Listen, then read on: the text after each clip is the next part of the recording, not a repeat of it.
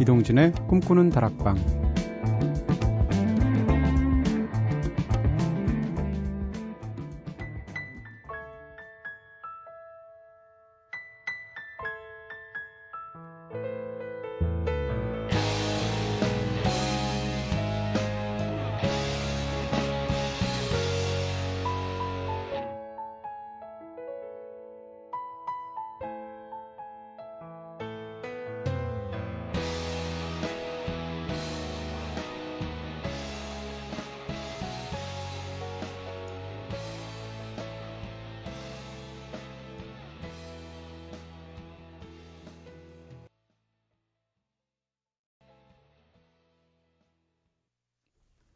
안녕하세요. 이동진입니다.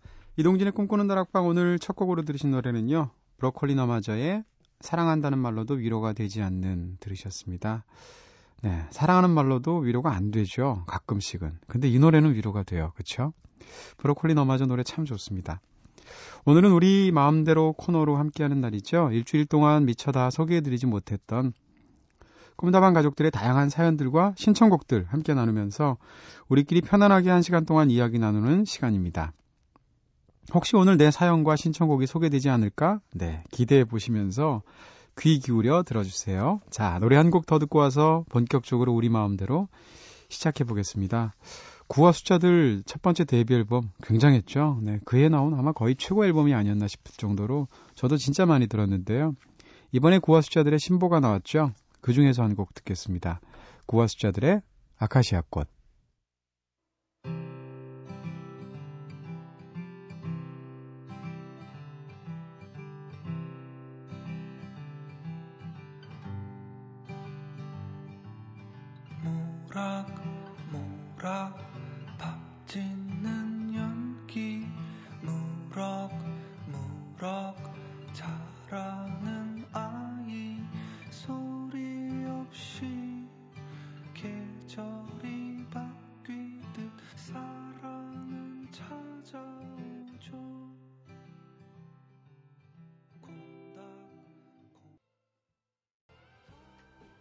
네, 고아수자들의 노래 아카시아 꽃 들으셨습니다. 중간에 그 동요인 그 과수원길이 네, 독특하게 들어가 있기도 하죠.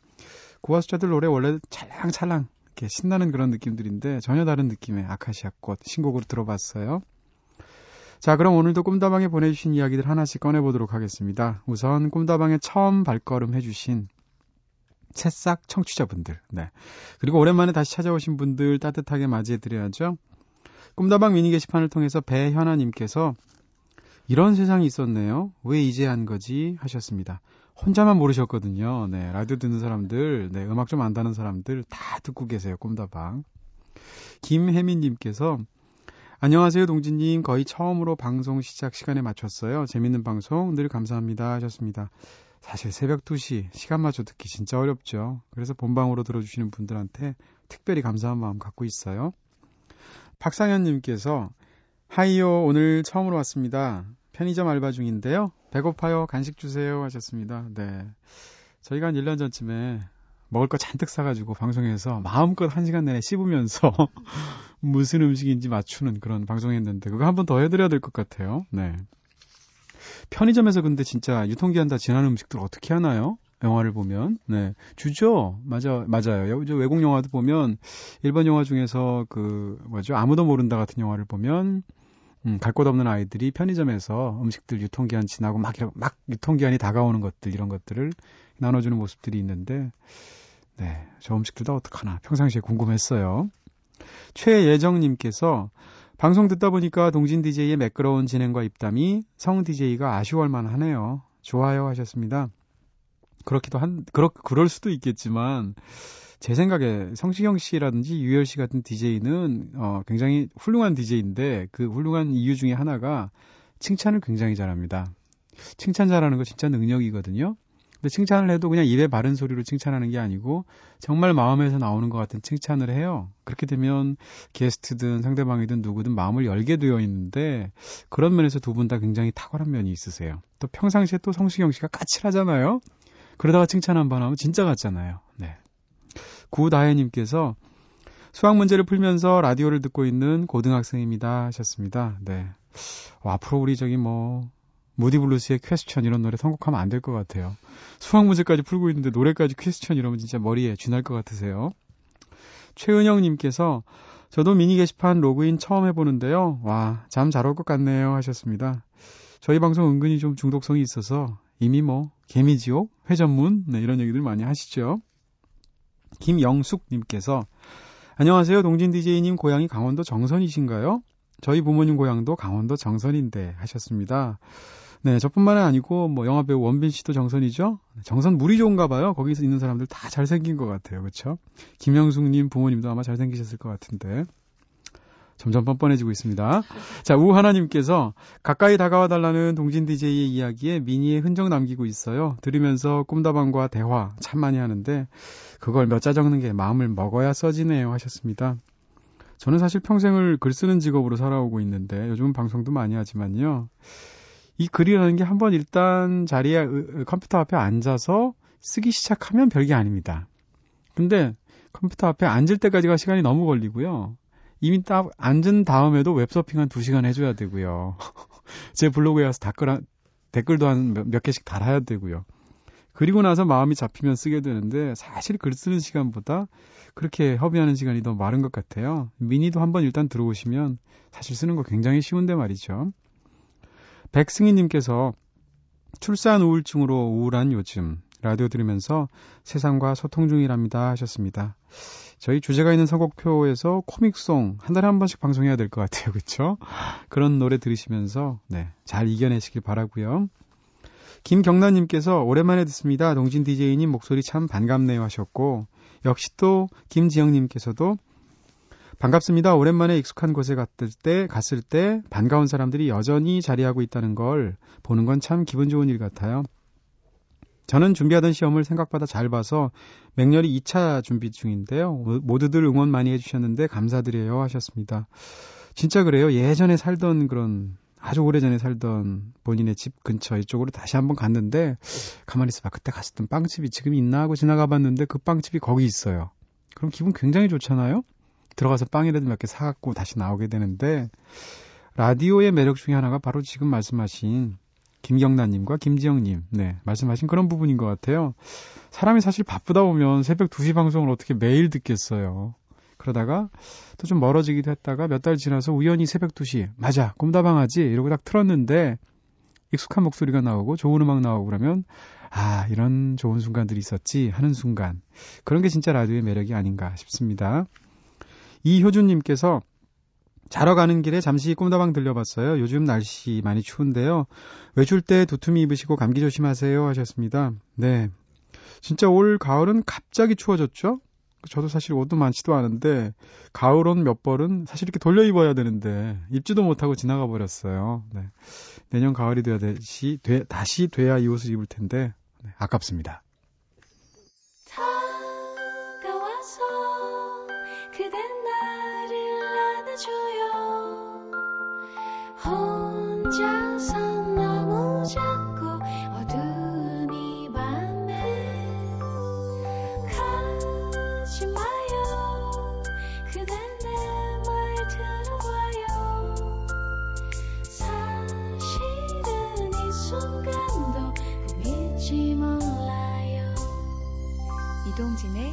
꿈꾸는 다락방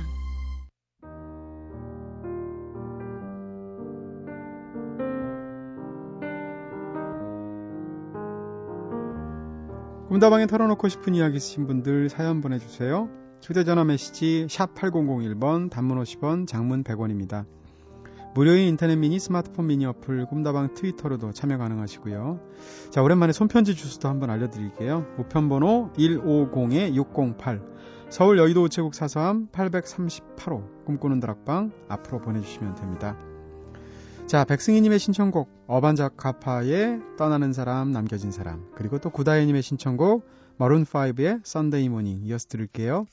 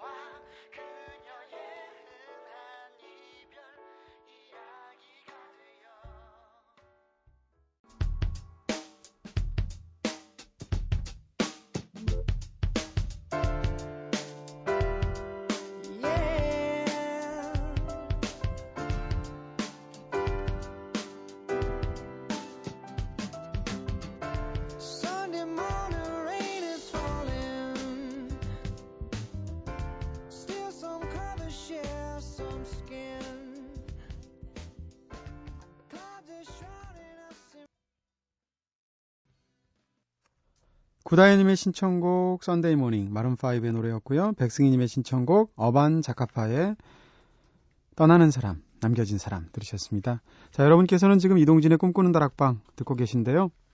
오늘 우리 마음대로 코너에서는 여러분들의 이야기와 신청곡들로 함께하는 시간이죠. 어, 매일 오프닝에서는 꼬리에 꼬리를 무는 꼬꼬수다. 네, 이 꼬꼬수다를 통해서 꿈다방 가족과 함께 소통하면서 서로를 알아가는 시간 갖고 있죠. 한 주 동안 차곡차곡 쌓인 즐거운 이야기들 함께 나눠볼 텐데요. 와, 요즘은 차곡차곡 쌓이는 이야기들이 너무 많아서, 네. 이 월요일 새벽에는 방송 2시간씩 해야 될 것 같아요. 음. 먼저 내가 가장 처음 산 앨범들, 좋아했던 뮤지션, 여기에 대한 이야기들 나눠봤었죠. 저도 그때 아바 이야기 했었는데요. 많은 분들께서도 함께 추억을 나눠주셨습니다. 꿈다방 미니 게시판을 통해서 김은형님께서 제가 처음 샀던 앨범은 룰라 2집이었습니다 하셨습니다. 야 옆으로 싹 몸 돌리셔서 자기가 자기 엉덩이 많이 두드리셨을 것 같아요. 그쵸? 룰라 2집에 날개 잃은 천사 워낙 유명하잖아요. 그 춤이 진짜 한 시대를 풍미했었죠. 정효민님께서는 음 저는 롤러코스터 베스트 앨범이요. 그 당시 지갑에 있던 12,300원 전부 고스란히 내고 차비가 없어서 집까지 걸어갔는데도 좋았어요 하셨습니다. 음악을 좋아하다 보면 이런 마음 있죠. 저도 고등학교 때 사실 용돈이 많지 않았는데 음악을 사는데 완전히 꽂혀가지고요. 예전에는 해적판이 있었죠. 그 당시에는. 네. 뭐 사실은 요즘식으로 얘기하면 불법 다운로드 비슷한 거이긴 했지만 당시에는 좀 약간 좀 문화가 다르기도 했어요. 그런 별명을 변명을 좀 드리면서요. 근데 어쨌건 그런 해적판 음반들 백판이라고 하는 걸 파는 데가 주로 청계천하고 세운상가였는데 저는 청계천을 한 달에 한 번 정도 다녔었거든요. 음반을 사러. 근데 음반을 사는데 가져간 돈이 뭐 고등학생이 뭐 많지 않을 거 아니겠어요. 음반이 아무리 해적판이라고 싸다고 해도. 근데 음반을 7장, 8장 상도 사면은 가져간 돈이 바닥이 나는 거죠. 7장을 사면 집에 버스 타고 올 수 있거든요. 근데 8장을 사는 거예요. 왜냐하면 너무 사고 싶은 게 많으니까 8장을 사고 나면 버스비가 없습니다. 저희 집이 성수동이었어요. 청계천에 성수동까지 걸어 다녔다는 거 아니에요? 네. 그런 거 생각하면 와 그때 그 그런 음악에 대한 나의 엄청 그 뜨거운 사랑이 다 어디 갔을까 싶기도 한데 요즘은 사실 음악을 들어도 그 정도로 듣지는 않거든요. 지금도 워낙 좋아하기는 하지만은요. 네 문자로 1568님께서 저는 G.O.D 제일 좋아했던 것 같은데요. SES인가 핑클 같, 같기도 한데 역시 제일 많은 기억은 G.O.D입니다. G.O.D의 많은 노래 중에서도 하늘색 풍선이라는 노래 기억나는데요. 특히 가사를 좋아해서 노래에 푹 빠졌던 것 같아요. 아, 그때가 생각나네요. 하셨습니다. 저는 G.O.D 하면 짜장면 먼저 생각나는데요. 어머니는 짜장면이 싫다고 하셨어. 네. 저희 어머니는 짜장면 없어서 못 드시는데. 1568님, 네. 하늘색 풍선 노래 좋아하신다고 하는데, 이게 GOD 팬들이 하늘색 풍선이 그, 네, 고유의 어떤 그 심벌처럼 돼 있죠. 그래서 공연장 가게 되면 하늘색 풍선으로 뒤덮였던 기억납니다. 김수현님께서는, 어, 그런데 어찌 락커 동진 DJ와 아바 앨범이 매치가 잘 안 되는데요? 하셨습니다. 네. 아바, 아바 노래도 얼마든지 락 spirit으로 바꿔 부를 수 있습니다. 그 다음 주제는 내가 좋아했던 추억의 배우에 대해서 제가 또 얘기했었잖아요. 문자로 1775님께서 오랜만에 동진님의 다락방에 들렸는데 여전히 감미로우시군요. 저는 외국 드라마 블루문 특급에서 나왔던 조디 포스터를 보고 처음으로 누군가를 좋아하게 됐어요. 조디 포스터, 그때도 굉장히 멋있었지만 지금도 여전히 멋지네요 하셨습니다. 올해 나왔던 굉장히 그 뭐라 그러나요? 고급스러운 코미디 대학살의 신이라는 영화가 있었죠. 거기 조디 포스터가 오랜만에 주연을 맡았는데 역시 조디 포스터는 아직도 저렇게 매력이 있구나 싶더라고요.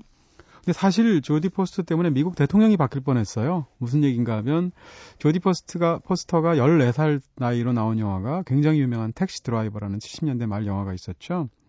근데 그 영화로 조디 포스터가 어린 나이에 스타가 됐는데 그때 그 영화를 보면서 조디 포스터에 완전히 꽂혔던 스토커 팬이 있었던 거죠. 근데 그 스토커 팬이 조디 포스터한테 다가갈 수가 없을 거 아니에요. 더군다나 미국에서는. 그래서 조디 포스터한테 자기의 존재를 드러내기 위해서 대통령을 저격했어요. 그게 레이건 대통령 저격 사건이죠. 하마터면 레이건 대통령이 조디 포스터 때문에 죽을 뻔했습니다. 네, 그 정도가 있었을 정도로 한 시대를 풍미했던 매력의 배우죠. 이하늘님께서는요, 음, 저는 박해일 씨요. 예전에 오디션이라는 17분 정도 되는 독립 영화를 봤는데요. 그때 보았던 박해일 씨의 눈빛, 눈빛이 아직도 기억납니다. 그렇죠. 옛날에 한자 표현에 안광이 지배를 철한다라는 표현이 있는데 눈빛이 진짜 종이를 막 뚫는 거죠. 박해일 씨 정말 대단한 눈빛을 가졌다고 생각이 들고요. 박해일 씨에 대한 글을 예전에 제가 쓰면서 해사하다는 표현을 쓴 적이 있는데 정말 얼굴 타고나셨어요. 소년의 얼굴이면서 굉장히 해사한 그러면서도 또 악역을 맡으면 섬뜩할 수 있는 그런 진짜 배우로서 멋진 얼굴을 타고나셨죠. 어, 그리고 그때 은지 작가가 장동건 씨 얘기하면서 드라마 마지막 승부 얘기했는데 강민아 님께서 격하게 공감해 주셨습니다. 전 그 드라마에서 함께 나왔던 손지창과 김민종 씨요. 정말 추억 속 노래네요. 자려다가 마지막 승부 노래 나와서 일단 요거까지는 듣고 자야겠습니다. 아, 우리 이 노래 마지막에 들걸. 요 드라마 때문에 농구에 푹 빠졌던 기억이 나네요. 특히 연고전 생각이 납니다 하셨습니다. 맞아요. 이 두 사람 너무 인기 있어서 무슨 더 블루인가? 그쵸? 듀엣 그 가수로도 활동하셨잖아요. 네. 김민용 씨는 요즘도 자주 뵙게 되는데 손비 손지창 씨는 요즘은 TV에서 잘 뵙기가 어렵죠. 김세리님께서도 마지막 승부 노래 들으니까 아 과거로 타임머신 타고 온 라디오 같아요 하셨고요. 우정란님께서도 할 일이 있어서 듣기만 하려고 했는데 추억 속에 빠져서 저절로 미니 게시판 들어오게 되네요. 이런 노래 들으면 다시 젊은 시절로 돌아가는 느낌이에요 하셨습니다. 사실 추억을 제일 잘 담, 담아내는 게 저는 모든 장, 예술 장르 중에서 노래라고 생각하고요. 어떤 노래를 막 듣다가 수십 년의 세월이 지나도 그 노래를 다시 우연히 듣게 되면 그때 그 순간 내가 무슨 옷을 입었는지, 그때 옆에 있던 사람이 무슨 얘기를 했는지, 심지어 무슨 냄새가 나는지까지 다 기억이 되죠. 제가 예전에도 한번 말씀드린 적이 있었는데, 제가 고3 끝나고 나서 대학 들어가기 전에, 어, 학자금을 모, 등록금을 모으려고 공공고마 장사를 한 적이 있어요. 근데 제가 공고구마 좌판을 벌였던 그 내거리에 바로 뒤에 어 2층에 이제 카페가 있었는데요. 그 카페가 그 당시에는 스피커를 바깥에 장착을 했습니다. 그래서 거리를 지나가는 사람이 음악을 들을 수 있게. 근데 그 당시에 큰 히트곡이기도 하고 제가 너무 좋아하기도 했던 노래가 조덕배 씨의 나의 옛날 이야기란 노래인데 공고구마 장사를 하면서 그 노래를 진짜 수십 번을 들은 거예요. 노래도 너무 좋고. 그리고 나서 세월이 지나서 이제 대학을 들어가게 되고 몇 년이 지나서 이 노래를 우연히 들었는데 갑자기 입에서 침이 나오면서 공고구마 냄새가 나는 거예요. 그래서 와 이런 게 추억이 가진 힘이구나. 저는 지금도 나 옛날 일, 이야기를 들으면 그때 그 공고구마 냄새 납니다. 장사 굉장히 잘 됐었는데. 네. 그럼 뭐예요? 대학 떨어졌는데. 네. 그 돈으로 다음에 했었죠. 네. 추억의 배우 이야기 하다 보니까 자연스레 이어지는 다음 주제. 네, 바로 추억의 드라마였는데 어, 정말 각종 드라마 쏟아져 나왔죠. 진미영님께서는 저는 최진실 씨가 나왔던 질투가 생각납니다. 역사를 거슬러 올라서 최진실 씨 참 예뻤어요 하셨습니다. 전 질투 안 봤는데 마지막 장면은 기억이 납니다. 마지막에 두 사람이 이렇게 포옹하면서 카메라가 360도로 계속 돌면서 끝났던 굉장히 화제가 됐던 장면이죠. 그 장면은 기억이 나고요. 하지원님께서도 어, 그 하지원님 아니시죠? 이분 이분 상지원님이신가? 네. 하지원님께서는 지금 생각하면 캐스팅 대박이었던 맛있는 청원이요 하셨습니다. 맛있는 청원 했는데 네, 2001년 방송되었던 MBC 드라마죠. 손예진, 소지섭, 권상우, 지성, 정준, 소유진 씨 등장했던 드라마. 사실 맛있는 청원 쓰신 드라마 작가님하고 제가 6살, 7살 때 친구 사이입니다. 네. 저희 그분의 아버님하고 저희 아버지하고 절친 사이신데 그 당시에 사실 아주 모래장난 같이 하던 사이인데 그로부터 수십 년이 지나서 다시 만나서 굉장히 뻘쭘했었는데 요즘은 가끔씩 만나기도 하고요. 네. 지금 굉장히 행복하게 잘 살고 계시죠. 드라마도 계속 멋진 거 쓰고 계시고. 문자로 4686님께서 추억의 드라마 하면 천국의 계단 뺄 수가 없죠. 진짜 재밌었는데. 상우 오빠랑 지우 언니 보고 싶어요 하셨습니다. 이렇게 한 번 오빠는 영원한 오빠인 거예요. 그쵸? 아저씨 절대 안 됩니다. 이상권님께서도 전 양동근 이나영 씨 주연의 내 멋대로 해라. 그리고 공효진 씨, 조, 조재현 씨 주연의 눈사람. 이게 제가 본 마지막 드라마네요. 좀 더 거슬러 올라가면 어릴 때 보았던 보통 사람들과 한지붕 세가족도 생각납니다 하셨습니다. 눈사람하고 내 멋대로 해라를 저는 못 봤는데요. 이 드라마를 얘기하시는 분들을 정말 많이 만났습니다. 사실 시청률 자체가 뭐 기록적인 스코어를 기록했던 건 아니라고 기억하는데 이런 게 드라마의 영향력인 것 같아요. 시청률이 막 40%가 넘는데도 불구하고 몇 달만 지나면 완전히 잊혀지는 드라마도 있고 이내 멋대로 해라나 눈사람처럼 굉장히 오래 드라마인데도 불구하고 기억이 되는 그런 좋은 작품들도 있죠. 정대훈님께서도 제 인생의 베스트는 내 멋대로 해라와 아일랜드입니다. 명대사도 참 많았는데 아일랜드는 OST도 참 괜찮았죠. 생각난 김에 방송 끝나면 한번 찾아 들어가 봐야겠어. 찾아 들어봐야겠어요. 하셨습니다. 네, OST 사실 저는 잘 몰라서 찾아봤는데 두 번째 달에 서쪽 하늘, 이현우의 데니보이, 장필순 김장훈의 그대로 있어주면 돼 이런 주옥 같은 노래들이 있었다고 그러네요. 자, 그 밖에도 뭐 느낌 이야기해 주신 분도 있고요. 내 이름은 김삼순 얘기해 주시는 분도 있고 발리에서 생긴 일 이야기해 주신 분도 있습니다. 아, 숨이 차서 노래 좀 하나 듣고 싶어요. 노래 먼저 들을까요? 네. 2580님의 신청곡이죠. 눈을 감으면 원모 센스의 노래로 듣겠습니다.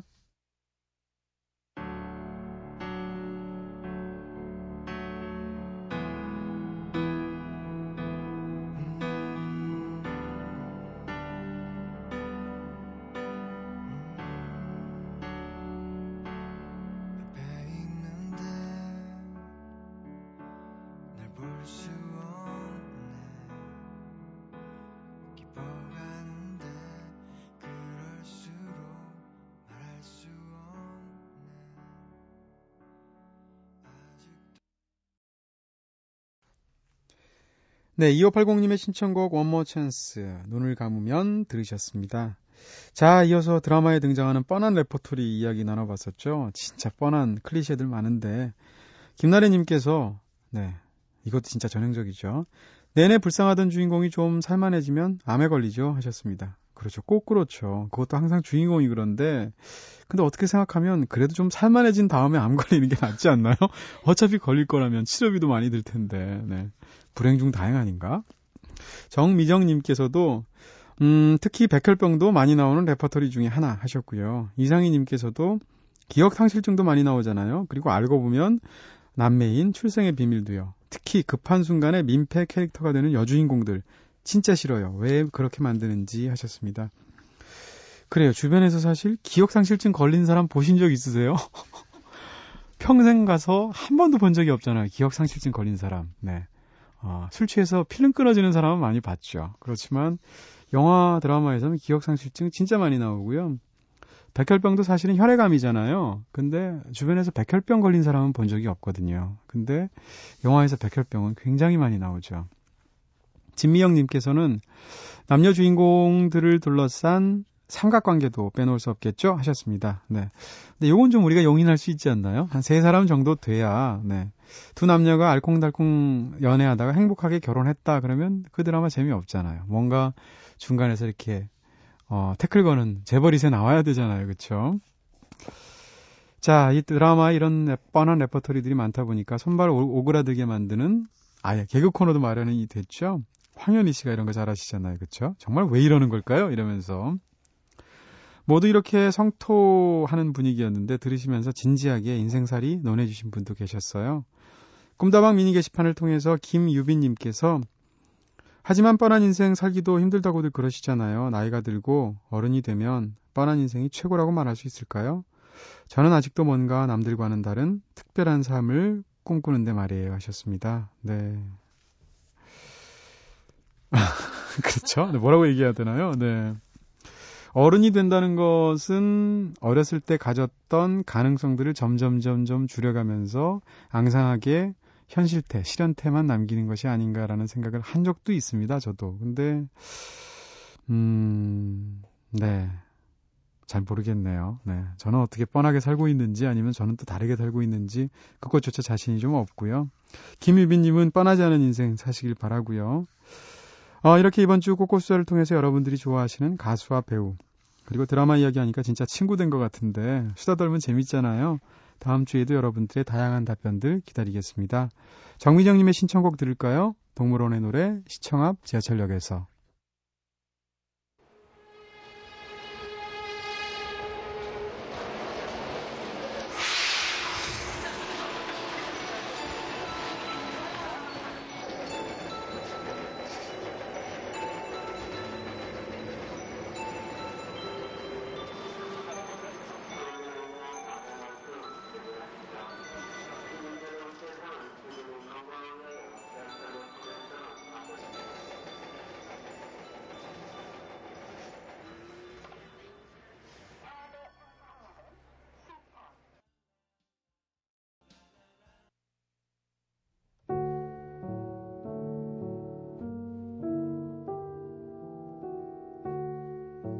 밤은 말한다.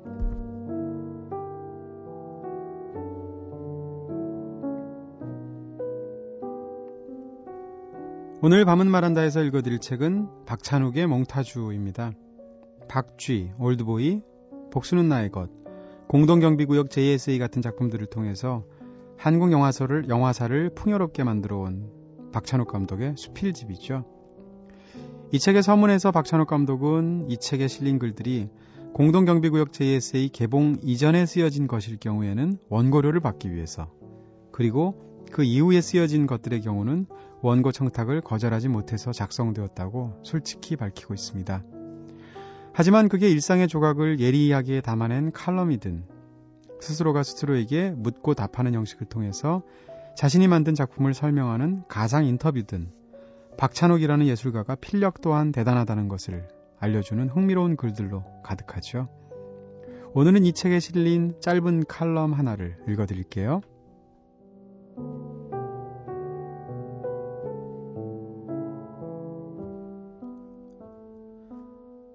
그날도 노부인은 은행에서 차례를 기다리며 잡지를 읽고 있었다. 기사의 내용이 막 클라이맥스로 치닫는 중이었다. 그때였다. 누군가 책을 확 채워, 확 낚아채가는 것이 아닌가. 다섯 살쯤 먹은 사내아이였다. 손을 내밀었지만 책은 돌아오지 않았다. 한숨 한 번 쉬고 다른 잡지를 꺼내드는 부인.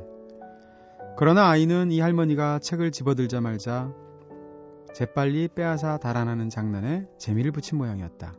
무려 네 번이었다. 남의 집 아이한테 호통을 칠 수도 없고. 그런데 더 이해할 수 없는 건 녀석 엄마의 태도였다. 그 젊은 주부는 손거울을 들여다보면서 화장을 고치는 일에만 열심이었다. 부드럽게 아이를 나무라, 나무라는 자기 목소리를 분명히 들었을 텐데도 그토록 눈길 한 번 주지 않다니. 노부인은 슬슬 부하가 치밀기 시작한다. 안 그래도 요즘 젊은 부모들한테 불만이 많았던 터였다. 바야흐로 아이는 온 은행안을 휘젓고 다니던 중 녀석이 생수기계의 붉은 수도꼭지에 손을 대는 순간 기회는 왔다.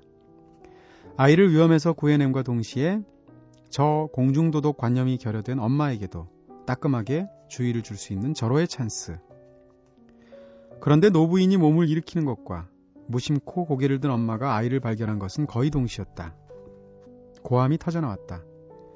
말이라고 할 수 없는 이상한 소리에 노부인은 물론이고 은행한 모든 사람이 일제히 여자를 쳐다보았다.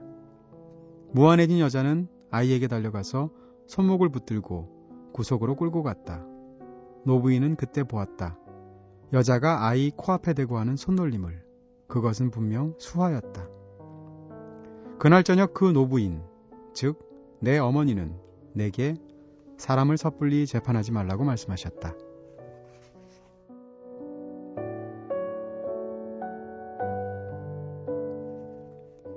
네, 박찬욱 감독의 칼럼 읽어드리고 나니까 그의 영화 복수는 나의 것에 등장했던 한 장면도 자연스럽게 이어서 떠오르네요.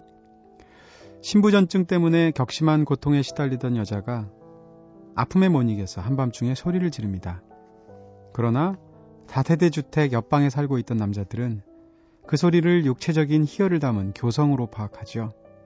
그래서 타인의 고통에 연민을 드러내기보다는 오로지 자신들의 성적 쾌락을 위한 배경음으로만 활용하려고 합니다.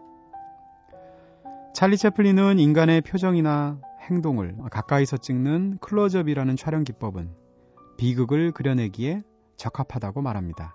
그리고 멀리 떨어져서 찍는 롱쇼트라는 앵글은 희극을 담아내기에 적절하다고 말한 적이 있습니다. 이 발언을 좀 바꿔서 말해본다면 누군가가 사건의 당사자가 되어서 직접 가까이서 고통을 고통스럽게 겪어내야 하는 경험도 한 걸음 멀리 떨어진 다른 누군가의 눈에는 우스워 보이는 구경거리가 될 수 있다고도 할 수 있겠죠. 어떤 일을 겪고 있는 당사자는 이전의 수많은 경험들과의 연속선상에서 지금 이 경험을 겪게 됩니다. 하지만 지나가다가 그 광경을 훑어보게 되는 구경꾼은 멀리 떨어져 있는 자신의 자리에서 그 사람의 경험 속 작은 편린 하나만을 슬쩍 보게 되는 거죠. 말하자면 당사자는 통시적으로 경험을 하지만 구경꾼은 공시적으로 파악한다고 할까요? 그 경험을 낳게 한 그 사람의 지나온 수많은 경험들과 조건들을 알 수 없는 상황에서 현재의 단면만 보게 되는 구경꾼이 제대로 판단할 수 있는 경우가 과연 몇이나 될 수 있을까요? 참, 참견하는 자가 아무리 선의를 가지고 있다 하더라도 그런 선한 의도가 바른 판단과 좋은 결과를 저절로 보장하게 되는 것은 결코 아닙니다. 그러니까 롱쇼트는 클로즈업에 대해서 가급적 말을 아끼는 게 좋습니다. 타인의 풍경을 롱쇼트로 바라보고 있는 누군가 역시 또 다른 누군가에게는 자신의 클로즈업이 그저 대수롭지 않은 롱쇼트로만 보일 수도 있을 테니까요.